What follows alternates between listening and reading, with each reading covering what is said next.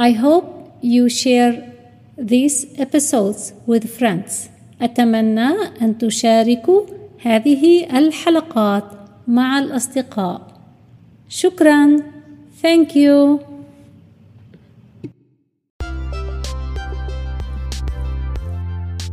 أهلا وسهلا بكم في حلقة جديدة من ESL الإنجليزية كلغة ثانية.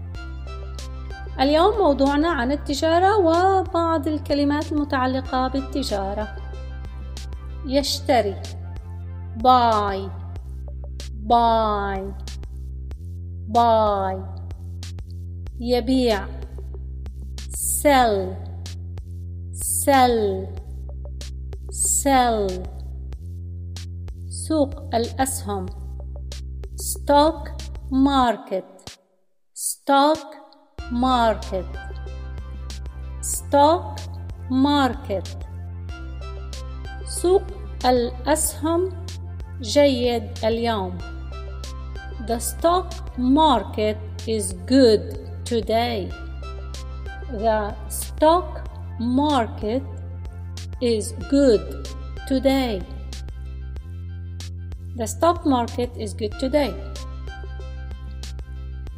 سوق الأسهم ينخفض اليوم. The stock market is going down today. The stock market is going down today. سوق الأسهم ينهار. The stock market is crashing. The stock market is crashing. The stock market is crashing. الرمز الذي هو خطوط رمز الشريطي بار كود بار كود بار كود أسعار هذا المكان عالية The prices in this place are high.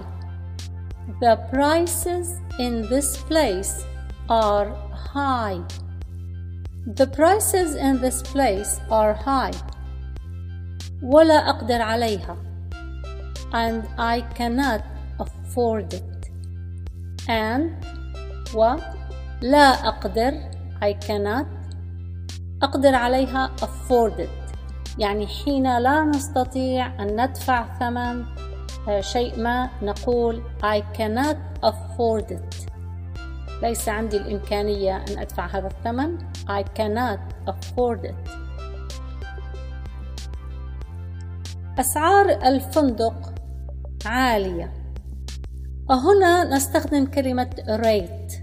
Rate بدل price The rate of this hotel is high The rate of this hotel is high I cannot afford it لا أستطيع عليها مرة ثانية عبارة يستخدمها الأمريكان كثيرا I cannot afford it لا أقدر عليها وغالبا عن التكلفة لا أقدر على هذا الفندق بما معنى لا أقدر أن أدفع ثمن هذا الفندق. I cannot afford this hotel. I cannot afford this hotel. هذا الأوتيل غالي أسعاره غالية ولا أستطيع أن أدفعها. تصبح بالإنجليزية This hotel has high rates and I cannot afford it. This hotel has high price and I cannot afford it. هذه السيارة غالية ولا أقدر عليها.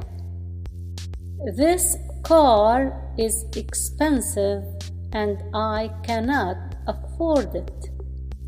This car is expensive and I can't afford it. This car is expensive and I can't afford it. هل عندك مال في سوق الأسهم؟ مال money money money Do you have money in the stock market? Do you have money in the stock market? ليس عندي مال في سوق الأسهم. I don't have money in the stock market. I don't have money in the stock market.